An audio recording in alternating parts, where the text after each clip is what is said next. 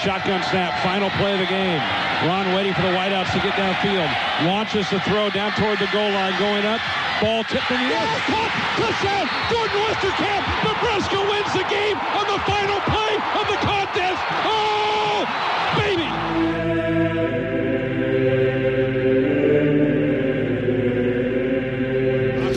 Back to throw as Martinez now being chased, throws it out. A flat Burkhead makes a catch. Slips a tackle. 25 20, 15 10, 5. Rex Burkhead. Touchdown, Nebraska.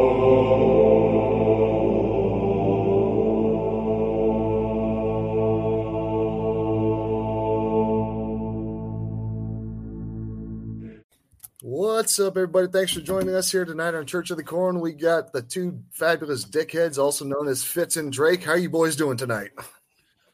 Well, hey, I'm gonna I'm gonna go ahead and say I take offense to that right now. Don't care. Um, How are you doing? Uh, I'm hurting. I'm hurting. Uh, I am over on parlays for the weekend. I have missed one in each parlay. Today, unfortunately, was the Bills. Yesterday was the Chiefs over, Oh. Yeah, good good timing, Drake. and the Xavier. I missed Xavier. They didn't cover the spread either. So, uh, and I lost a lot of Keno yesterday. It's been a rough weekend on the gambling circuit. God, you degenerate. Fitz, how are you doing? I guess. Good, you got anything better than that? I just won twelve hundred dollars uh, on the on the blocked uh, PAT, so that was good. So No, you didn't. I lost I lost six because of the miss, but I I gained uh, eleven hundred ninety four on the block. It was blocked. You Well, you- sons of You know, Maher and Drake have a lot in common. Neither one of them can make shit happen on the weekend. Also, we are joined by our fabulous guest from Husker Online and On Three, recruiting extraordinaire, Bryan Munson. How are you doing tonight, Bryan? Uh, well, I mean, I, I like I was kidding offline. I said I, I was going to go diving for a black sweatshirt and the black veil and, you know, the funeral procession, you know, doing the thing going out. And I just grabbed the black hat like that and called it good. So I, I watched, uh, I don't know. That, that was like, if I could ask you guys this, and maybe maybe your listeners can come back and tell us this. When's the last time Josh Allen didn't throw a touchdown pass in a game? against I- Nebraska oh. when he played for Wyoming. I mean, I think he might have thrown one that game, but he also threw four picks. Yeah, and then was- Nate Nate Gerry hands him the ball, which was just amazing. You know, Brian, the biggest problem is the Bills just don't have enough Huskers running around out there. Um, I, you I know, would you got Zach agree. Taylor, Zac Taylor, Stanley Morgan, Cam Taylor, Britt. They all showed up today.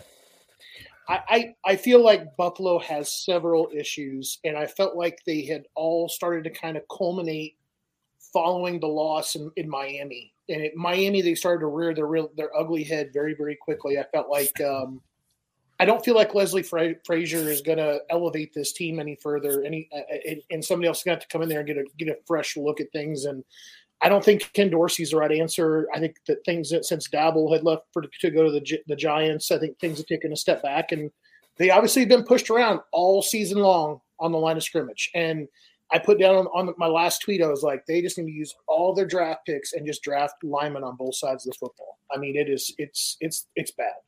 And I Well, piggybacked on that and there. said that that was what Nebraska needs to do and is probably doing. So, well, exactly. Um, couple couple of things there to unwrap. It sounds like Ken Dorsey's got one foot out the door, anyways. Um, he was interviewing this week. Uh, as a fellow AFC East fan, uh, what do you make of the reports this week that with Bill O'Brien going back to New England, Tom Brady might come back? Uh, Is there any truth to the smoke for my Patriots? I, I, I would say never, never say never. I mean, I think that Brady's world has been completely flipped upside down, um, privately, publicly, everything. And um, I mean, he got a new model. Yeah, He got well, a young. He got a younger younger. He got turned the it up twenty. to He got the different model. twenty-three. He got to twenty-three. Yeah. I don't think. I, I, I guess I guess when I saw him walking off the field last week, I did not think he was done because I didn't feel like in my heart of hearts, Tom Brady would ever leave the game like that. And I just No. never felt like we would we we I didn't feel like we had seen the last chapter of it yet. Whether it means he's back up in Foxborough next year. I mean, the AFC East, I mean, the Jets are really a couple guys away. I liked Mike White as the season went along. Uh, obviously, there's some talent down there in South Beach. That Buffalo has to get their their crap together. Um, and New England, honestly, I mean, between Judon, oh, is it Judon? Is that the linebacker that they Yep. they got? Mhm. Um, they've got a lot of talent, and they've always gotten away with these really like under the under the radar kind of evaluated guys that they're looking for that that they they've got something that they like in certain dudes and um they tend they tend to load up on those guys and they're not really the highest rated or whatever so um, they they tend to do well with with with guys that that they seem like nobody else really wants them until after they're all pro Yeah, I mean, uh, you you got Brady and Edelman as two two of the pinnacles there, right? So, Yep, yep. um, until I think I think until New England starts spending money at wide receiver and offensive line, they're going to have a lot of problems. It doesn't matter who's the quarterback anymore. How many times can you find an Edelman? I, I don't disagree with you either. I, I, I think that that position is becoming, you know, it's it's it's really premier. You got, I mean, if you look at what happened tonight with Cincinnati, I mean, between between Higgins and Chase, they've also got Boyd. They've got two tight ends. They got five guys right there, right? And they got plus they got Mixon. And if you're looking at San Francisco right now, between Aiyuk and, and Samuel and, and Kittle, you know, they've got they've got three or four guys. Buffalo's got three or four guys. Uh, Dallas has got a couple, three guys. I just I I I, I see I, I see these corners. I think New England has traditionally cut because they have had this amazing signal caller under center, and it's it's helped kind of allow them to kind of take those take those chances and do that stuff. But they, they've they've needed to kind of get back to it and uh, start building their team more traditionally, and not have when they don't have the goat anymore. For sure, for sure. Well, Zach, your Eagles look good. Um, I mean, Goddamn they right they obviously played. The, they played the Iowa School for the Deaf and the Blind last night. No, so no, we no, won't no, no, no. too much You know that. what? Fuggles, Everyone said that the Fuggles, Giants were going to give them a, a, a problem, so I don't want to hear anything. Best team in the playoffs right now are the Eagles. Oh, Going away. All right, all right. I'll, I'll give you that for now. I mean, We'll see how. We'll The see how numbers say what they are. tonight. Okay, but to for people comparing Jalen Hurts coming back and comparing him to Jordan coming back and playing after It's an injury or game. something like that, It's the flu like game. get over yourselves. that's his flu game. Get over It's his throwing shoulder. I the only reason I hope the only reason I hope the Eagles don't win the Super Bowl, and this is 100 percent honesty. Zach, I can I cannot I cannot stand watching somebody eat horse shit off the street again. It'll make me sick to my stomach. You don't I have can't to do watch it. it. That's a choice. No, You- when it shows up all over Twitter and ESPN, you can't miss it. you will you Hey, will when send you it watch to it him a thousand every. times, You will that's a you it. problem, not a me problem. You will send it to him every day, morning, noon, and night. It'll be Yeah. me doing it. I don't care. That'll be two in my lifetime, and I'm happy about that. All right. Well, let's let's jump into some stuff that actually matters. Uh, obviously, not the Eagles. Bryan, uh, it's been a while since we talked to you. Update us on the latest documentaries. You know, uh, honestly, um, I'm kind of still flailing around looking for some. I, I I had never watched. I'd never watched Peaky Blinders before, so I started. Oh, Oh, Bryan. it's so good, uh, so so I, good. start, I started Peaky. We're we're through we're through season one. My wife and I loved it. We've also we've also we're also through about four or five episodes, maybe three episodes of Kaleidoscope, the one on on uh, Netflix. that- Yeah. How is Yeah. how is that? I never, I haven't started it yet, but I It, it does. It does a Tarantino thing, and there's a couple of places out there, like on Reddit and whatever. They tell you, like, look, if you want to, if you want to watch it sequen- sequentially, you want to do it in these colors. okay. If you want to do it like this way, it's like this great random thing, whatever. We just let it. We just let Netflix take us on whatever path it wanted to take us. Yeah. Um, I love the choose your own adventure style. That's like, and now Brian and I can understand those books that we get from the library, and those were fantastic. You get done with the chapter, and you're like, keep going or turn to page 67 and, and to go the story this way. So, Yeah, I always look for those for those books too, like during reading time, where the where the teacher said you, you guys need to go over and read a book, and then I knew the right the right things to do to like die the quickest. So i could like die in the book and go i'm done like this and just you know just say, i'm out. I died. You know it's like oregon, oregon trail. I had dysentery. Dysentery yeah was going, that was the exact okay. same thought in my head. So i can't i can't remember the name of the group but they do the netflix documentaries on sports. They did like the manti te'o one oh um, yeah yeah yeah yeah. but the the last one i watched was phenomenal, and it was the Tim Donaghy one on the NBA, the the officials betting. Have, what what were your thoughts on that one? Pretty fascinating. Um, I, I guess that you know there's there's some things there about the uh, NBA that I've not felt had been right, but I mean I felt like um, uh, you know them kind of uh, getting more involved there and, and hedging, you know, uh, shaving points, you know, based on, you know, making it certain calls. You know, they were they would go along with guidelines or whatever, and then they would and they would kind of overemphasize, and then they they said that they could go ahead and do this and get make sure the win happened. I, I don't know. It, it makes you it makes you really wonder about everything. I'm and I'm watching the NFC divisional game here right now. Um, everything having kind of a WWE kind of a feel to it, you know, with what, mm-hmm. what with how how how impactful those folks can be when it comes to emphasizing one thing, and you then you see it over and over and over again, or against your yeah. team or whatever. Well, I mean, you go back to the early 2000s Lakers Kings series, the Ooh. foul on Vlade out of bounds, right? Ooh. Where Vlade Divac gets tackled out of bounds and he gets called for his fifth foul. Like just some things like that. Um, yeah. I don't. I don't want to sit here and say that it's rigged, but some of the things Donahue said in that documentary, where he was like, you know, so and so didn't really get punished by the NBA. We had him that night. We called up the official that he had an issue with and said, "Hey, we got you." And they called Allen Iverson for like five carries in the first quarter. Yep. Um, I, I, I could see was, that being more more frequent throughout the league. You know what's really interesting about that was that um, the New York Mets, uh, Philadelphia Phillies, where they were mic'd up and they went after Chase Utley with the uh, the violent slide at second base. They don't suspend him. Then then I think it was uh, Degrom took a took a shot at him, threw one behind mm-hmm. his ear or whatever, and they they they threw him. And then hearing the dialogue there uh, was very, very interesting, uh, especially after having watched the Den- the Dennehy special, the Dennehy documentary. Yeah. So it's um, I, I, I think about stuff like that. Then I think about well, you could just be bad at your job like Angel Hernandez, and then there's really nothing else that you can you know you have to say yeah. because that guy's just terrible. But um, yeah, I thought that was so, really that was thought that was a really interesting thing. The other documentary, I guess I'll, I'll say it really quick. I think I told you guys this before, but I have watched it. I think three times since because I think I, I pick up on something new each and every time. Tom Petty. I'm now I'm still watching the Go Go's.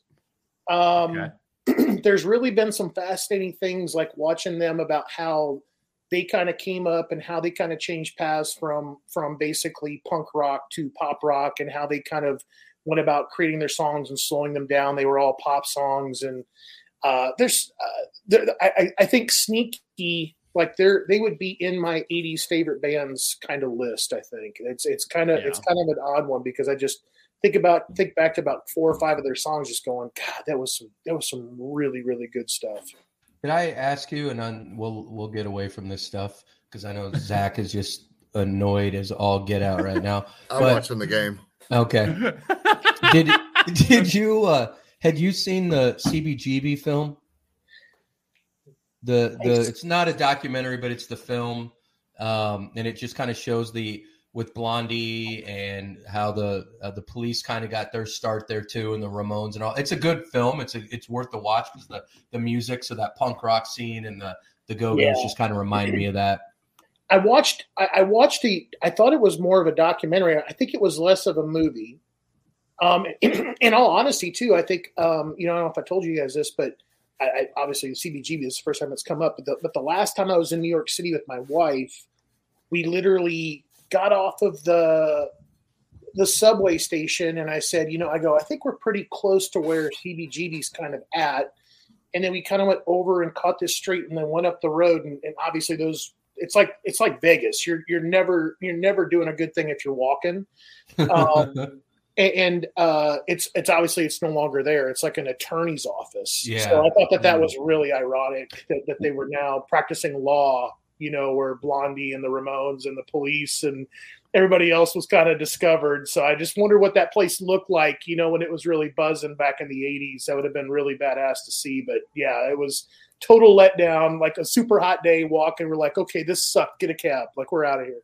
So was there any markings towards like Hilly who owned it or anything like that, and just nothing? Nothing. Not Okay. the over the over the awning was gone. Everything. Oh was gone. wow. Yeah, it was it was completely and totally uh, renovated from the front, and uh, yeah, that was uh, that was very disappointing because my, my other CBGB shirt had just kind of completely fallen apart. So I'm I'm still without another CBGB shirt. Well, at least on the West Coast, we still have the Whiskey Go Go to where, and that's still, I think, alive and kicking and kind of a cool. I have no idea what you guys are there. talking about anymore. Oh my gosh, really? And and like the Rainbow Room and the Troubadour. Yeah, all that. Yeah, that Yeah. stuff. Yeah, yeah. Yeah, that's the good stuff right there. Hey, Zach, I got something I want to get your opinion on. I know you're watching the game. Uh, yesterday, yesterday they kind of released uh, a mock-up of a potential alternate jersey this year for Nebraska with blue number outlines. I didn't see it. I didn't We- see that either. Okay, I, I will tweet it out to all you guys. It So I'll put- gave me, it, it reminded me of the Washington Sentinels from the replacements. That was a great tweet, by the way. Thank you, thank you. Nobody else really got it. I, I'm offended. Um, most the blue underrated outline of the movie. number was was it. Yeah, exactly. What What are your thoughts on those? I I don't think we should go with those, but apparently Nope. we wore those the first time we beat Oklahoma Okay, so did you did in like you follow the, 1924. Did you follow that? That there was it was a courtesy to the Sooners because of the uh the you know the uh the maroon, the scarlet, all of that stuff, and so as a courtesy they put that outline on there just to differentiate the numbers. But um the only the only if somebody were to Yeah, find a give a way to, to tell me that because of the Memorial Stadium, right? What it what it actually means and why it's named that way, I could buy into that. You know, USA, freedom, all of that stuff. But Yeah. it just doesn't. It didn't look. It. I don't know. It didn't look commemorative. It didn't look like if they want to go that way, then let's bring back the four foot wide shoulder pads, neck rolls, thigh pads that that are you know that look like roasts. It just let's just bull, go. the bull ring. Yeah, just go. Yeah, just go with it. So I don't know.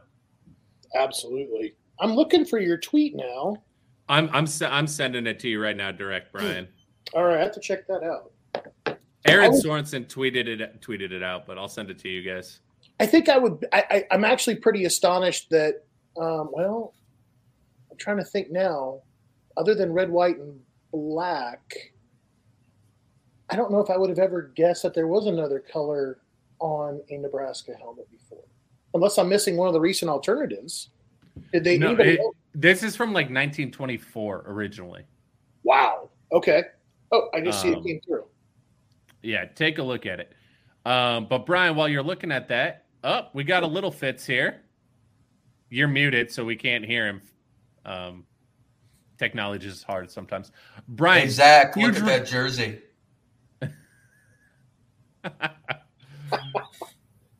Zach's Looks watching great. his mouth.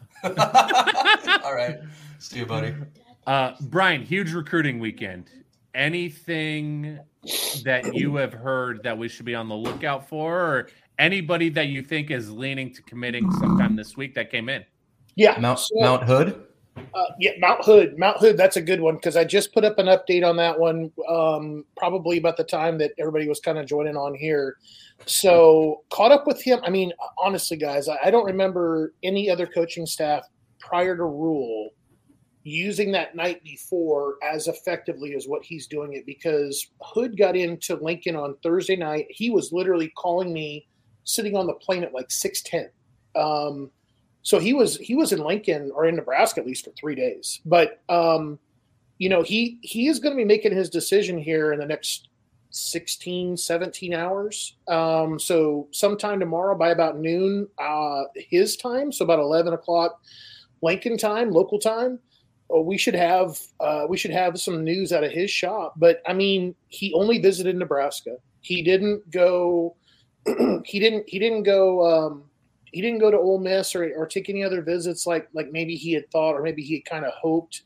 Uh, I think he sees tremendous opportunity at Nebraska. Um, I think that you know, basically the, the message that they conveyed was that everything was open, it was there for the taking, and they and they want five guys. Hey, good Brett Maher, he just made a field goal. Um, hey, there we go. So I, I, think it's I think that that's really trending pretty good Nebraska's way now. I, I've been trying to reach. So there's two other guys that were there today that were uncommitted. Then you had uh, Jason uh, Jason. I'm going to screw this up. Mashashik, Mashashik. Oh, from South Dakota. From South Dakota, from Pierre, yep. South Dakota, and uh, you know, I think he's he's he is firmly, I think, into playing defensive line now, which I think is really interesting because he's got this really nice square body at like 6'3", 320. Um, you could, you know, I think he bench presses. I think he does like 28 reps at 225. So I mean, for a, for a kid doing that out of high school, that's that's pretty terrific. Um, you know, I, I think that that's really kind of what the doctor ordered. You know, I, I think they got to get a little bit more stout, and I think that they've they were missing the boat after Walter Rouse had decommitted, and I think they missed the boat on not going after more of a true nose uh, to kind of help out. I don't know if it's if it's Robinson or Hutmacher or whatever they're, they're, what that they're seeing there, but I would have gone out there and tried to find a guy that's that's got a little bit more seasoning underneath him, seen it at a different place, and can can bring in some experiences and show those guys what to do. But uh, Mashashek, you know, he'll come in. I think he's going to play defensive line. I think Tony White and Coach Knighton had a chance to work him with Raiola being on the road in Hawaii recruiting right now. Um, so then you had Demetrius Bell, and he is really, really difficult to reach. Um, I'm hoping our national guy Chad Simmons can get a hold of him here in the next day or so and then you had uh, Sua Lafito, uh, Sua Lafito, Lafitu, um, another guy that's really really difficult to reach. Uh, Greg Biggins does a great job for twenty four seven. Uh, and I, and I don't feel bad giving him praise. I used to work with him, uh, but he's got you know John Bosco just under his thumb in most of the California high schools, so he's got a great competitive advantage. Although I, I have exchanged messages with Sua, I can prove it to people on my phone if that's what they wanted to do, and I wasn't just cheating and following uh, following big and stuff. But um, Sua has not gotten back to me yet today, and uh, pretty sure he left fairly fairly early this morning. So I I, I don't know. I, the way I read his tweet, like one of his last tweets, it made it seem like we may not even know what he's going to do until February first. I, okay. I was a little bit confused, and I didn't even know who all the teams were that were like on his list of schools that he was still considering. I don't think they were all D one um, or at least FBS. I, I, I thought maybe that you had some group of five teams and maybe even some one double A stuff. So is can I Bryan? Can I jump in? Um, mm-hmm. Bell. So he's from the same high school that um, Wager Wager Wager the tight ends coach, right? Is that correct? Or am I confusing? Uh, no, guys? so Bell, Bell's Bell's from uh, McGavock McGavock uh, High School in Tennessee. Oh, okay. Sorry, the, I was the two, guys, the two, guys, you're talking about there are Jeremiah Charles and Isaiah Smith Flores. I was, I was confusing Bell and Charles. That's for some no, reason. No, no. I don't know why I was.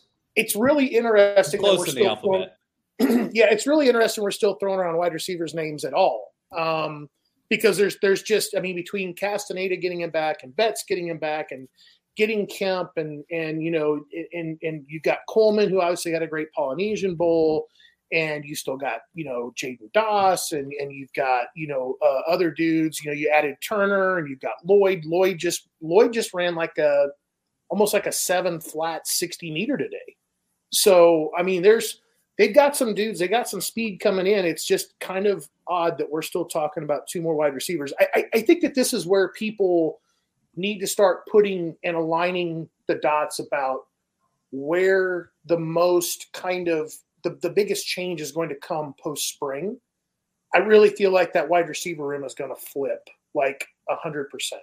I mean, if it if it hasn't like kind of already, um, and they had just been, I mean, I, I think that those guys are kind of going to have to see the bigger picture. I don't know if they really feel like there's a, a lot of speed there or, or what. They've gone out there and addressed it and, and addressed it in bunches, even with Joshua Fleeks too. So I think that that's uh, that's a room that there's going to be plenty of turnover to come here in the next you know four to five months. Let me. I'm going to just quick transition over to Zach real quick. And you mentioned with the uh, South Dakota defensive lineman uh, coming in, he was visiting this weekend, and number and we'll go back to Drake on this because they were showing off the all whites on the uniform. But Zach, he talked about his reps of 28 at whatever the weight was. I can't remember what, what you said, Bryan. 225. 225. But he had said in a some sort of an interview that he his goal was to get to 30. What does that mean? Like what is that 28 at 225 or and getting to 30 at 225? And I know they do that in the combine, stuff like that. But for you as that, you know, as a trainer and stuff like that, and I understand defensive line, holding your ground, push off, you know, stuff like that. What do you what does that do for that player? I mean, they've got endurance to be able to constantly, if you're playing on the defensive side of the ball, you can constantly get that essentially have violent hands, move the offensive lineman back, around, down, kind of wherever you want him at that point. So, whether it be offensive or defensive line, if he's able to do that at 18 years old, uh, there's offensive linemen that go to the combine that couldn't do that. And it's just, it kind of is what it is. It does, it's not the make or break because honestly, I want to see how he moves instead. Um, you can get him stronger, but you can only make him move so much faster. He's a pretty yeah. fluid kid for his size. So, which, yeah. which I'm wondering if it's interesting. They showed Teddy Prochazka doing the shuttle run in one of their challenges. They had that team compete this weekend and they showed Prochazka moving. And I know part of that's connected to his recovery and his knees and stuff like that. But it really goes back to what Zach's been preaching for a long time is that just the mobility yeah. and the dexterity and the uh, bending and all that stuff of our offensive linemen became, you know, statues trying to block, you know, Pac-Man ghosts, and it just wasn't. It, that's well, yeah. I mean, how many times? How many times have we said it? We we got basketball players that put on weight. Um, we didn't get like there's a difference. There's a difference between a six eight guy who naturally carries 330 pounds and a guy that was 6'8", 280, and you put on an extra 50, right? What like, about a five eight guy that carries 330? Just asking for a friend. um, you're you're not getting a lot done. Period. Uh, let's just get that out of the way. Um, Brian, I, I, I think I just just kind of kind of chime in there. I think Zach, you were you were kind of hitting on it for me too, and I think Drake and Fitz, you were dancing around it. I think that Nebraska hasn't done a and and look, this is really hard for me to say because. I, I know Zach Duval personally. I've known Zach Duval personally for a number of years, going back to college. Um, and, and, I really wanted him to be successful. And, and I don't know really what what kind of happened there, but but but from an outsider view, from a guy that's that's been there, a guy a guy that's that I still go lift every day, um, and and kind of recognizing things on on the football field, you can you can become disconnected uh, between the way that you're training. Um, you, you you can you can certainly you can certainly say well i do upper body and i do lower body but you, you've got to get through the connected exercises and you have to get through an application process of kind of putting those two things of strength together otherwise they may work in isolation but they're never going to work in tandem um, and, I, and i think that you know when you start looking at the body and, and you start looking at you know like a great lift like deadlift and and and your and your cleans and your RDLs and and and whatever, and you're looking at trying to find ways to to to treat your body more as a hinge. I really felt like Nebraska's guys had had a lot of the a lot of lower and a lot of the top a lot of the top but not enough in here to kind of connect it all together and and and I, and I that that maybe that maybe is a really bad assessment, but that's always been my view from the cheap seats, and and for, and for me too, from 28 to 30, I, I think it's I think it's a little bit of more of a pound your chest kind of thing. But I, what I appreciate about a guy saying that because, like Zach had said, that's a very impressive mark for a kid, you know, 16, 17 years old to be to be hitting already. There's guys that are 23 that have been in systems for for six, seven, eight years that can't do that, but what I like about that is that he's not resting and he wants to push himself for improvement as opposed to you know and it's like a Hutmacher thing too like walking in you know he guy was the guy was already squatting the house. Well let's go ahead and up it to an, an apartment building um, i mean i think that that dude you got to keep that carrot out there on the stick far enough to where you keep those guys motivated otherwise you just keep coming into the room and uh, you don't really have a lot more to work for because everybody else is still trying to catch you. Well, you still have got to try to keep being that example and keep pushing on that yeah. thing. But I, I, I think it's just tremendous that a guy's doing hitting that kind of number in high school. It's it's pretty unfathomable, fathomable to yeah. honestly me. Can Brian, I? Uh, I brought... Good.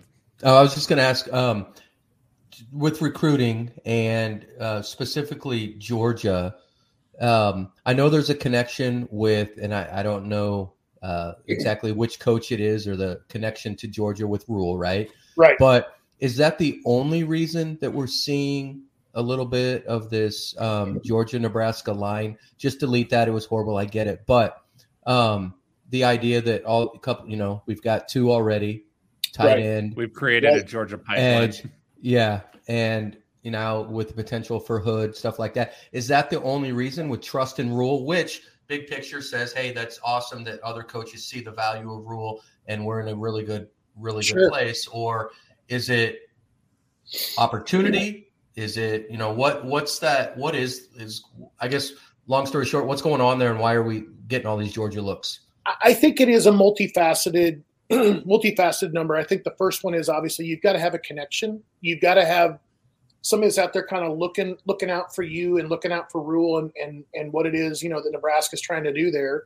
Uh, I think that's number one. But I think number two, um, you know, I think that there's those guys are screaming out looking for some opportunity. Um, I think it. I think it does. It, it, as as much as people think that the opportunity lies in in the form of NIL. I think that one of the answers, of course, of now decommitted Walter Rouse, the offensive tackle that's now going to Oklahoma. I felt like his answer to me on that on that topic was so um, eye opening. You know, NI opportunities are, are weighing into that, but they're not they're not like the biggest part. The biggest part there is about the opportunity to to, to get on the football field, the, to, the opportunity to go ahead and, and try to get to the next level. Um, I think that there's still those guys that are trying to hone their skills, trying to get enough film together to where they can they can turn their heads. But I think as you kind of flip it back to the perspective of the Nebraska coaching staff, I think Matt Real, Matt Rhule has a real affinity for successful coaching programs and successful football programs that uh, that their players are leaving because they know what it takes to be successful. You, you cannot cut corners and go win national championships in back-to-back years. I, I, think if you asked, you know, any of those 94, 95, 97 guys, they, they would they would tell you that wouldn't be tolerated. Um, and I think that, that there's a very similar uh, set of kind of uh, circumstances right now in Athens, Georgia, where where they're where they've got that same kind of uh, same kind of juice right now, where they're where they're putting things together. And I think that that's what Rhule really wants. I think Rhule Rhule wanted a guy like Joshua Fleeks because he knew what he knew what the culture you know needed to be, and he brings in Joshua Fleeks and says, "Please help me implement this." And oh, by the way, I'm going to bring you in a really successful guy like Kemp. And oh, by the way, we're going to bring in some offensive linemen like like Ben Scott, and I'm going to get him a Georgia guy. And then we're going to flip to the other side of the football, or or then and add in Jeff Sims too, who all, all the guys said he's a pro quarterback. And then you go the other guy and you get you get you get Borders and you get MJ and you get uh, you know uh, Collier and you get all the other guys that were on the defensive side of the football in the transfer class. I really think he's addressed it by based on it took a lot for those players to get considered by those SEC SEC style teams, and um, and obviously they've gone on and, and played in those te- in those programs, and he wants to bring that in and say, I need you now to come help come help me rebuild this program and show people what it's going to be, what it's going to take for us to be successful. I know it's been a short amount of time since Rhule's been really on the recruiting trail, but doesn't it seem like if they spot a weakness on the roster, no matter where it is, they do whatever they can to bring in an equally or much more talented prospect yeah. at that spot? Yes, I don't think that that's a coincidence. It's almost like they're listening to your podcast or they're on Red Sea Scrolls or they're on Twitter, you know, all all the stinking time. I, I think all of their pretty much all of their moves have been very predictable um, because I, I, think that the I think the holes that they have seen um, have been very glaring. I think that you know from from what from what was communicated to me, you know, they got an assessment from the previous staff. The previous staff kind of gave them a scouting report of all the players that are at that position. And those and those coaches basically said, Hey, like, hey, you know, this is this guy, blah, blah, blah, goes through. You know, what's my take on it? Well, you know, he probably, you know, doesn't belong here, you know, or whatever, and kind of getting into all that, all that kind of descriptive kind of stuff. And I think that they were able to to then kind of go in and then vet that one step further by talking to the kid and asking about, hey, what what put you here? What what what got you to Nebraska? Tell me about your journey and then they go back and look at the, the, the practice film themselves to make sure that everything that they're hearing and reading about this wasn't like a personal vendetta or something like that. So I, I, I think that what they've been able to do is take that assessment and apply it and go out there and try to find try to find those dudes. But I, I think everywhere they have gone, uh, safety, edge, OT, line in general, after the two quarterback surgeries, you know, quarterback, trying to find a number one wide receiver because I think Kemp's going to be that number one guy. And, and, then and then going after and trying to find you know a tight end. Like we haven't even mentioned Arik Gilbert. I kind of skipped over that, but everything has been incredibly predictable. And as things have kind of gone on, like Vokolek going pro, a Casey and Logan having surgery, a we got all three of the of the rush guys are, are going are, are leaving the program. Those have been the things that have kind of been you know been the stimulus for them to go ahead and get out there and get their noses in the in the portal transfer. So I I think that everything that they have been doing is exactly the way that that if you and I were doing it, you know, in more of a in a, a game mode or whatever, like recruiting and, and and and all that stuff, I think we've been doing it the exact same way that they're doing it. Yeah, I mean that's a great point. So two players that we we you know we talked about Jacob Hood a little bit earlier, but let's talk about MJ Sherman and Arik Gilbert. Do are you expecting those guys to have an immediate impact this year? Now Gilbert has to get his his waiver cleared, but George right. said free and clear. They're they're good on doing that. Those are those guys have to be instant impact guys this year, right? Have to be. Um, look, Sherman, Sherman and Gilbert, I think would almost be like one two for being the top two most highly rated players I think ever to play for the University of Nebraska. Um, so I think that that kind of backs up that idea that they need to come in and be immediate guys. But I think you you take a look at those spots and and you and you you can you can draw a lot of a lot of um, possibilities for how guys are going to kind of sit in the rooms and and you wonder how things are going to kind of work out between Mike and the two outside linebacker positions based on responsibilities. And and you want to throw a lot of really athletic guys over there because I think that that's that's what I think we would all agree. There was a there was kind of a step missing from there, and particularly now when you take Hausmann out of that equation, you're now trying to upgrade and continually uh, move forward with your with bringing the athletes to that second level. Um, so I think that that's where Borders and that's where Sherman kind of fit in. But with Gilbert, and I kind of said this, um, can't remember if it was privately or if I said it in Tunnel Talk, but I've been talking about it quite a bit I really feel like the person who's going to benefit the most from having Gilbert around is Fidone. Fidone is is a tremendously talented and competitive kid, and he is going to he is going to not he didn't need to have the weight of the world on his shoulders to become, you know, the the starting guy this spring. He he needs to ease into it, and he's probably going to need some people to help back himself off because I don't think he's going to I think I think he's the kind of guy that would have that would just run the wheels right off without knowing any better. And unfortunately, he's he's going to need to pace himself a little bit. He's going to have to listen to his body somewhat. Um, but Arik Gilbert is a huge stopgap kind of player for for Fidone, to where you could bring Gilbert in and say, "This is how we're going to do things." This was an SEC style tight end. So, not saying that you're not talented, Thomas, but you know you need to watch him and and and we're gonna and we're gonna try to find a way to get both you guys on the field at, one, at the same time. If we feel like we're better if we can do something like that. Um, so yeah, I think Fidone can really really benefit from having a guy like Gilbert around, but I think Gilbert and Sherman uh, have got to be instant impact guys for Nebraska. Can you talk a little bit? Gilbert had a pretty successful freshman year. 10 games only at LSU, right? Was averaging like 32 yards a catch um, sits out sits out the next season personal things like that now you're you're you're getting things on social media you're hearing reports you know as long as he comes in and he can get with the program and yeah. everything off the field stuff like that kind of can you talk to whatever level you can kind of what is going on with with that like is it was it grades was it i don't know It's because there's been so many questions that I've trying to been I've been trying to figure out as well. I don't have a clear understanding. I, I've heard people say that obviously he he he's dealing with some personal things and and whether or not that that leads into depression or or some something else along those lines. I, I'm not hundred percent sure on all the things, of course, that he's battled. The, the good the good news is is obviously I, I think Nebraska and the support staff that are there with Matt Rhule, um, they've seen this before.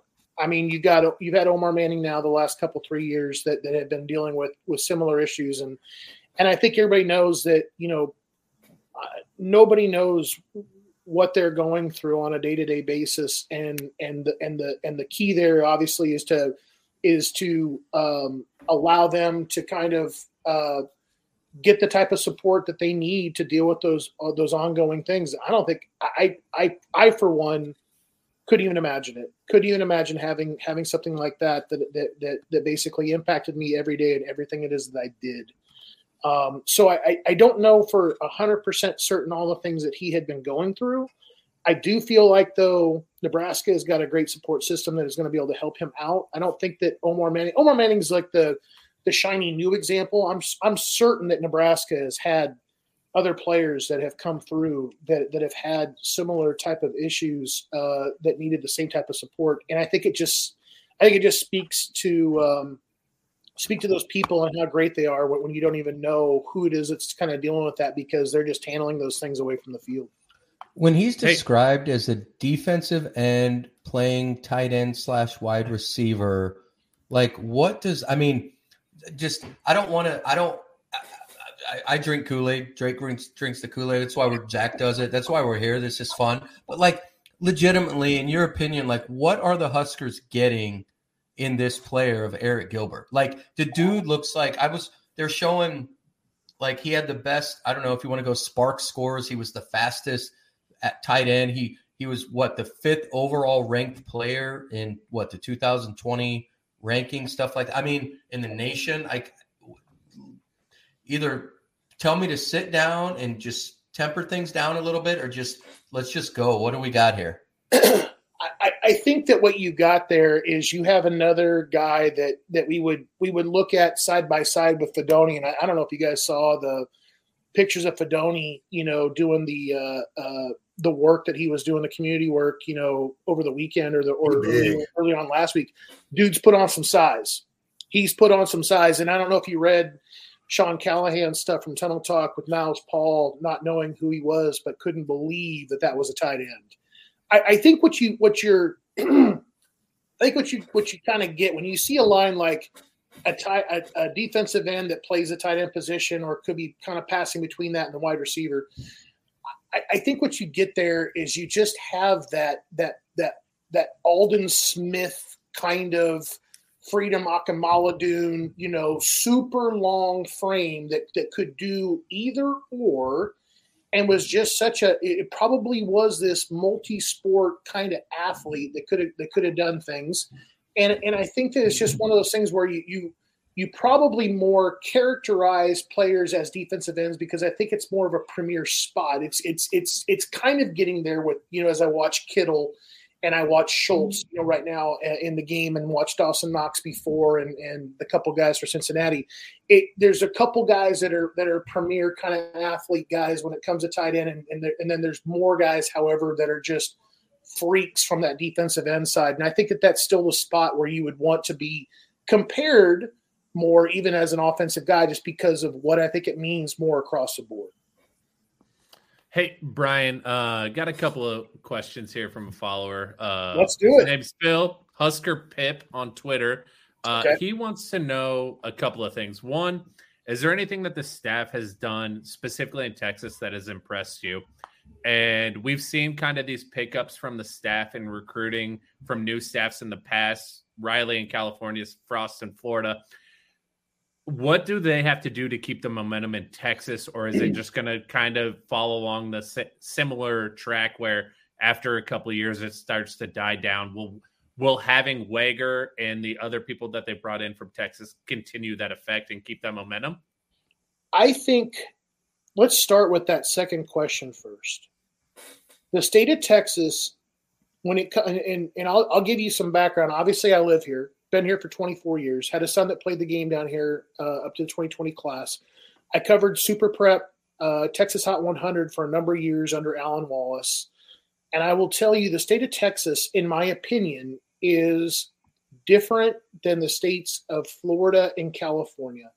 California, you know, and I think I think we're kind of figuring out too that Florida too as well they've got different pockets of players i think that have a different kind of mentality about leaving the state or going different places or locks to usc or more apt to go to you know pac 12 but not you know not going to go to colorado. They're going to go to oregon or oregon state.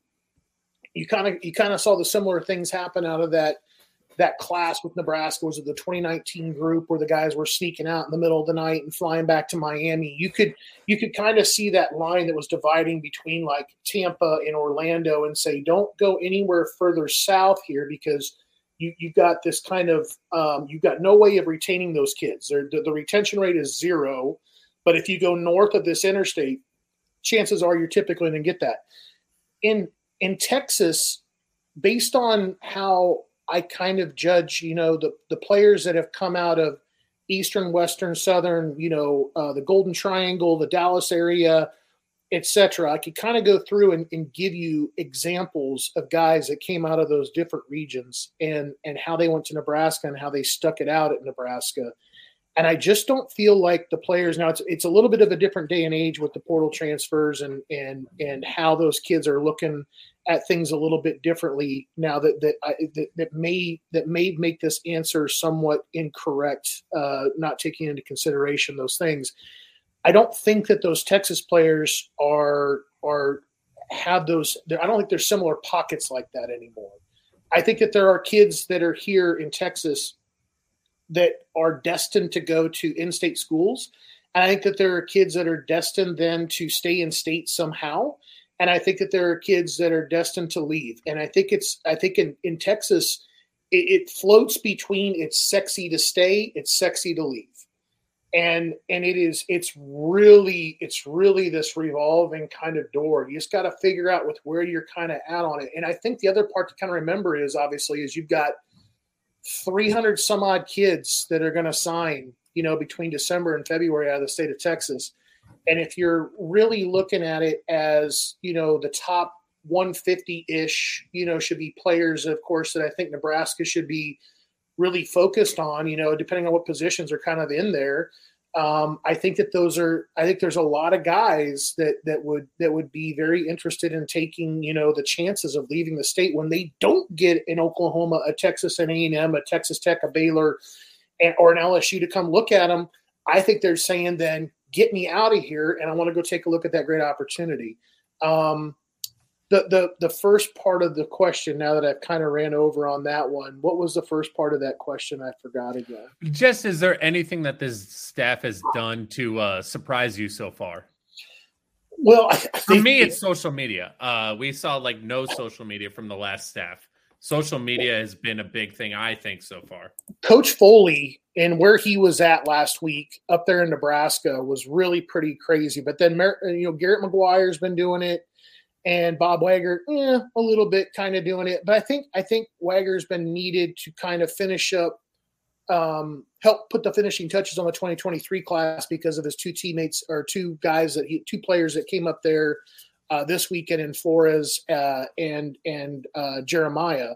Um, so I, I, think that, or Charles. So I, I, think that that's one of those things there that that, that he's been kind of needed to, to, help out with finishing that up.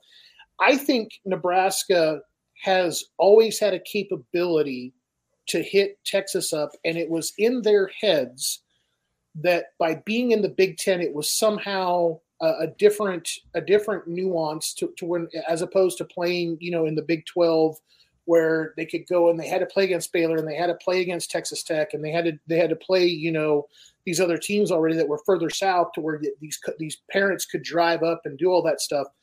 You you can catch every single game online for every single team almost in America. I mean, uh, Division two games are, are, are cast over the web, and and a lot of these a lot of these players now and these these families have got that ability with NIL money and whatever else they got going on to go ahead and make those trips. And I, I see top players leaving the state of Texas all the time to go to Big Ten schools. So why does it have to be any different? A, a lot of times, I'll tell you what. I just talked to a kid, a wide receiver out of Red Oak. He was actually in Austin this last week. He's got a he's got the he's got the uh, connection back to Coach uh, D. Mike DeMichael, uh, who's out of Philly because this kid was originally out of Philly. I think his name's Taz Williams, and I'm I'm I'm, I'm kind of foggy on on the name right now, but he um, he went on to say that he he asked me he's like, well, how far of a drive? Because he knew that I was in Rockwall. He's in Red Oak, just south of Dallas. And I said, oh yeah, I said I can make it to to Lincoln in nine hours, and he had no idea that that Nebraska is that close. And I think it's just there's a there's a geographical thing that people just don't understand around you know how close I think the North Texas to Dallas metroplex is. I mean, Riley Van Poppel is an hour closer to Dallas than or to, to Lincoln than I am. Oh, wow. Just based on where yeah. he's at on the north side. So you're talking eight, eight and a half, you know, typically to kind of get up there from that point.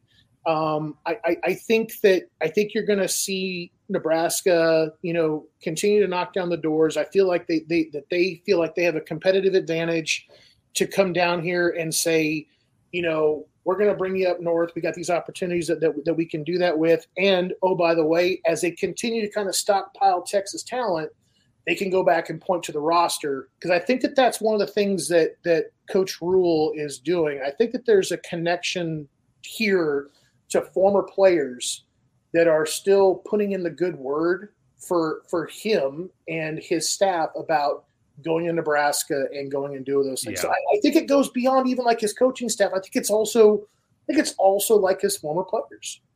Yeah.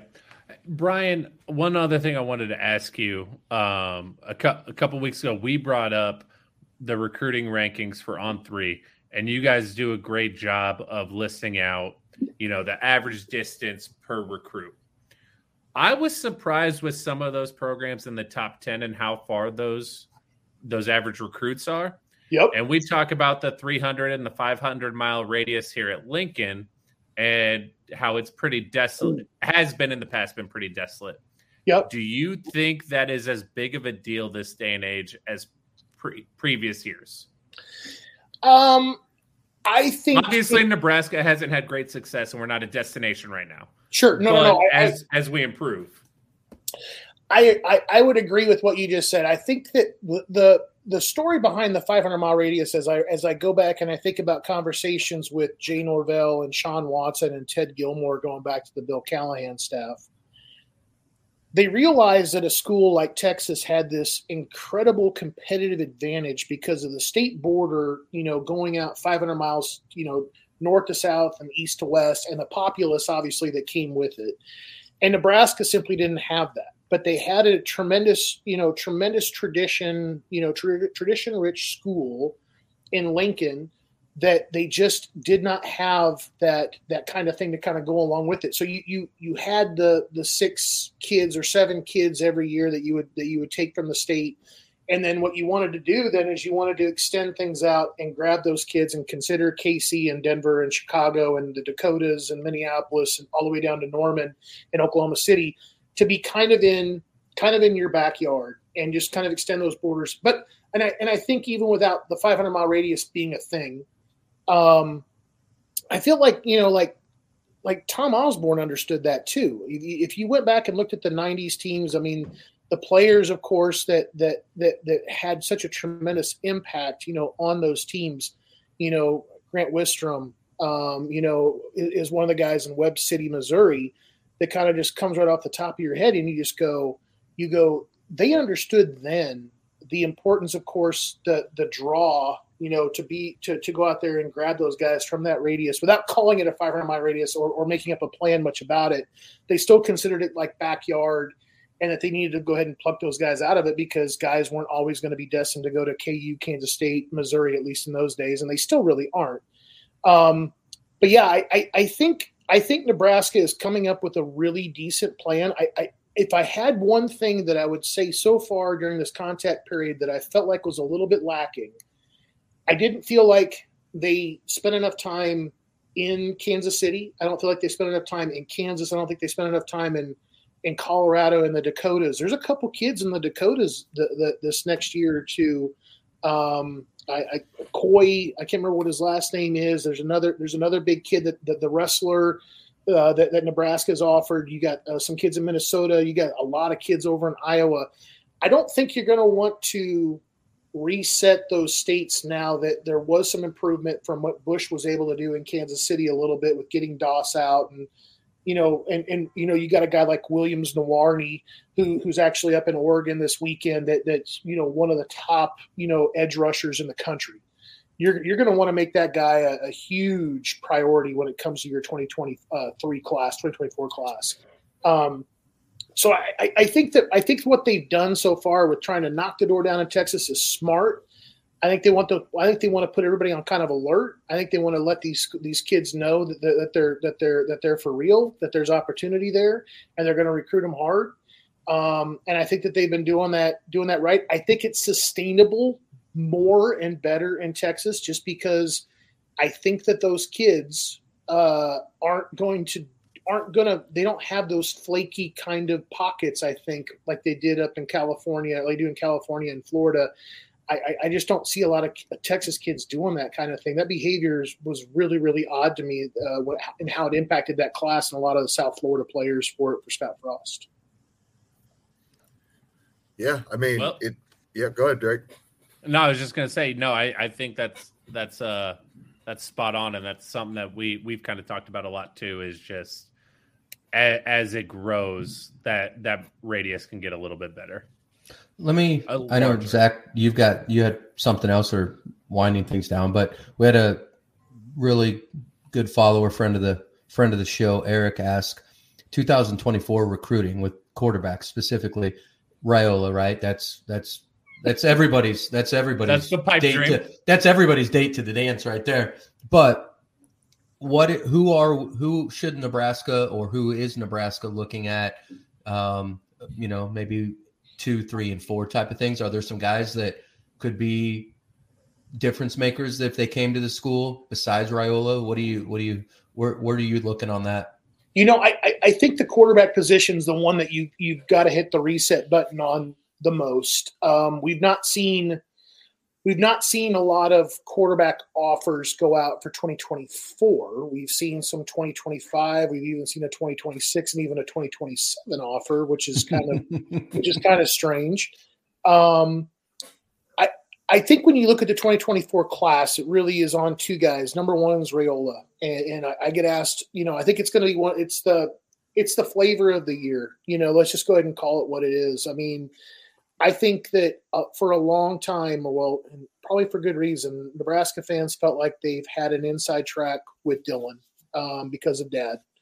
And I think that what people have to understand about at least what I'm getting second and third hand from from good sources that that talk directly to Dom, um, that Dom is a uh, he's an enabler. He's not a he's not a director. He's not going to to, to route his son the way that he wants his son to go. He wants to he wants to put the right tools and put the right opportunities in front of him to allow him to make a decision. And I think that there are people that really misunderstood where I think Nebraska was at the time where where Dylan originally uh, committed to Ohio State because I think it caught a lot of people off guard. Number one, we, we saw it all kind of trending there, and, and number two, for people to really understand that Nebraska wasn't even running in second place there, I think is a bit of a bit of an eye opener. Um, but they weren't. They, they weren't number two. It was it was actually Georgia, um, and I think Georgia has done obviously some great things winning the national championship again this year. So they've got back to back national championships. They're going to walk on quarterback. Yes, exactly. With a walk on quarterback, Bennett's going to go out there and he's going to he's going to end up doing something and it's going to start providing you know this legacy coming out of Kirby Smart shop, you know, out of out of Athens. But it was great to see Dylan kind of hit hit the decommit, hit the reset. You know, there's a lot of stuff I think that we're flying around between them taking a 2023 quarterback, the rumors every year that, that I think he's going to have to deal with with Ryan Day and pro ambitions um, that he would have to go ahead and face anyway. That he's going to have to get find a way to kind of accept some of that because he's going to go be a really high high profile recruit, go and play for a high profile uh, uh, school. So that's going to follow him no matter what. Uh, but I think beyond Raiola, the only other guy that I would really tell you right now that people need to get focused on is Daniel Kaelin. And I think Kaelin is getting lost a lot in the noise. Um, look, I mean, there's there Bellevue, was um, Bellevue West kid, right? Yes, yes, absolutely. Uh, well, actually, uh, Bellevue, Bellevue West, right? Bellevue West, that's right. Um, I thought you said WS, and I was like, no, no, no, it's not West Side. Uh, um, so Bellevue West, Daniel Kaelin uh, has picked up some really good offers. I think he just picked up an offer from Miami, um, and there was a there was something going on in the dynamic between he and Verduzco and Scott Frost. And I think it extended back to the summer before his sophomore year. And uh, it just, you know, it seemed like there was a rogue offer by Verduzco. I don't think it was ever really, uh, ever really accepted by Scott Frost. There were things that, as I was kind of fed in bits and pieces about how Kaelin was kind of, you know, during the recruiting events, uh, some some weird type of things that potentially you know happened you know when players get kind of hosted around and do and and and and how they kind of make their trip and how they get out there to the field and stuff like that. But i think that what Rhule has done has been to re-embrace all the guys that have been previously offered. And i think that uh, he uh, along with his coaching staff see the real potential and the talent in a guy like Kaelin and and I don't and and and obviously they are also very much into um, uh, the in-state recruiting. Uh, in-state recruiting, I think to them, I mean, I think they kind of just Babe Ruth it, called their shot the first weekend they could host guys. They had all the in-state all all the in-state guys were there except for Pyfrom. I think all the guys who had offers, you know, basically from from 24 and 25, and I think maybe even 26. There might have even been another kid from 26 that was in there that all had offers, and, and Caleb Pyfrom was like the only one that didn't that wasn't able to show up for for whatever reason. But I I, I feel like Daniel Kaelin gets lost in the noise, doesn't get enough credit, uh, and he is going to be you know he's if he doesn't take the opportunity at Nebraska. Uh, he's going to be another guy like that we'll be talking about, like Zane Flores this last year, unfortunately, and how kind of leaves town and, and goes someplace else to play D1 football hypothetically, if this, I was just going to ask this anyway, and since you brought him up, if this, if this staff would have been here a year earlier, right? He doesn't come in fraud, you know, whatever. I know that circumstances wouldn't have created that. Yeah. But if he, if that's, if the staff were here, would Flores be a Husker commit? I, I, I think the, the chances are obviously increased. I've heard things about the Flores family, nothing but great things, first of all. But things in terms of they are, uh, they really wanted their son to be a, a, a person of his word when it came to his commitment. And I appreciate that so much when it comes to instilling values in our in our kids um, and how they're going to live their life. And you might as well start it out there with the most difficult decision you're going to make at that point in your young life. Um, but all that being said, I don't think the Flores ship ever really got off the ground. I, I just don't ever really feel like it was ever truly given its the right attention, the right it was never vetted properly. Um, and and and I think that I think when you brought in Whip, uh, look, I I'm to be the first guy, probably not the last guy, to tell you, I, I think I, I think that may go down in history as being one of the one of the all time worst hires for Nebraska. But I think that what also came along with it was a, a, a very quick way to dismiss where everything was at when it came to in-state players and regional players. I don't think that we'll ever see another year when you got Kienholz and Cole and and and uh, the kid down in Kansas that went to Kansas State is it Edwards? Um, uh, Avery Johnson. Avery Johnson, Avery Johnson, and and also Flores within this this this this four four uh, state area. You got four guys that are going D one, and Nebraska was nowhere with all of them, and they decided to put all their eggs in the basket with another very talented kid in Pop Watson, who was 100% linked not to Nebraska but to a to a coach. And then when the coach, you know, when the head coach gets fired and the wheels are are completely off of it, um, the chances obviously were becoming less and less that he was ever going to be a Cornhusker to begin with. So I, I just I, I feel like Zane Flores would have had a much bigger, greater chance to become a Cornhusker had Rhule been in place a year before. Um, but honestly, I, I, don't feel like Mickey Joseph, you know, after he had committed, had any chance to reapproach them. And I don't, obviously Matt Rhule didn't either, uh, based on just the way that that family functions. And and got to give them props, man. I think that that's that's fabulous that that's the way they're raising their kid. Beautiful. I agree. agree. yeah, I mean that's I think that's the best way to to put it. I mean, short. It's it's just what it is at this point. So, yeah. um, Fitz, I, I don't think I got anything else. Drake, Fitz, you guys got anything else for Bryan? Nope, I'm good. Bryan, thank you so much for coming on. Thank you so much for yeah, having thanks. me, guys. Up. I'm actually going to be up in the Omaha area, so maybe I might be able to catch you guys out. Um, I'll be up there. I think we're doing our week, our uh, our annual trip to do the Omaha Kids February 5th and then we'll be in Lincoln on February 19th. So we're kind of bracketing the Super Bowl weekend. So if I can catch you guys up there on the fifth or whatever, I'll, I'll definitely let you guys. Let's know. let's figure out. I'm I'm going to speak for myself. I I'll get a beer with you. I don't know if you drink yeah. beer or not, but Drake will drink a beer. I know. Zach will drink a Shirley. Jack Zach will drink a Shirley Temple. So I'm not sure what your flavor is, Bryan.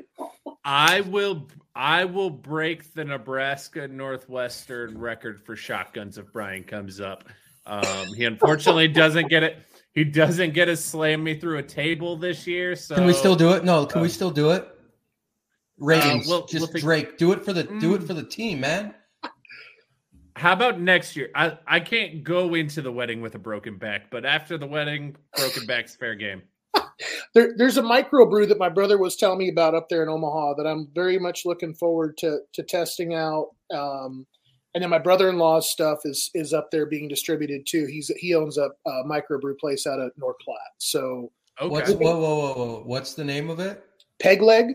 Okay, okay. I've had yes. some peg leg. That's my that's my thing. I'm I'm sitting next to my three tap right here in the basement that I've done my own. These guys give me shit, but it's uh it's it's fun and I I'm jealous of your brother and I've never even met the guy. he does have a pretty killer job. There's no doubt about it. But we look forward to going up there to North Platte and just hanging out at his place. So it's it's it doesn't suck when that happens. yeah. Awesome. Well, Bryan, we'll have to have you uh, back on here with us again. When you come up to Omaha, let us know. We'll try to get together and uh, say for all the boys and everybody else, thanks for coming on with us tonight, man. We appreciate it. Thanks, guys. Thank you for having me. Take care, Bryan. Hey, thanks, yeah. Bryan. Members of the congregation, let's raise our Kool Aid filled glasses and drink to all the things that were, are, and forever will be Nebraska Cornhuskers. Go Big Red.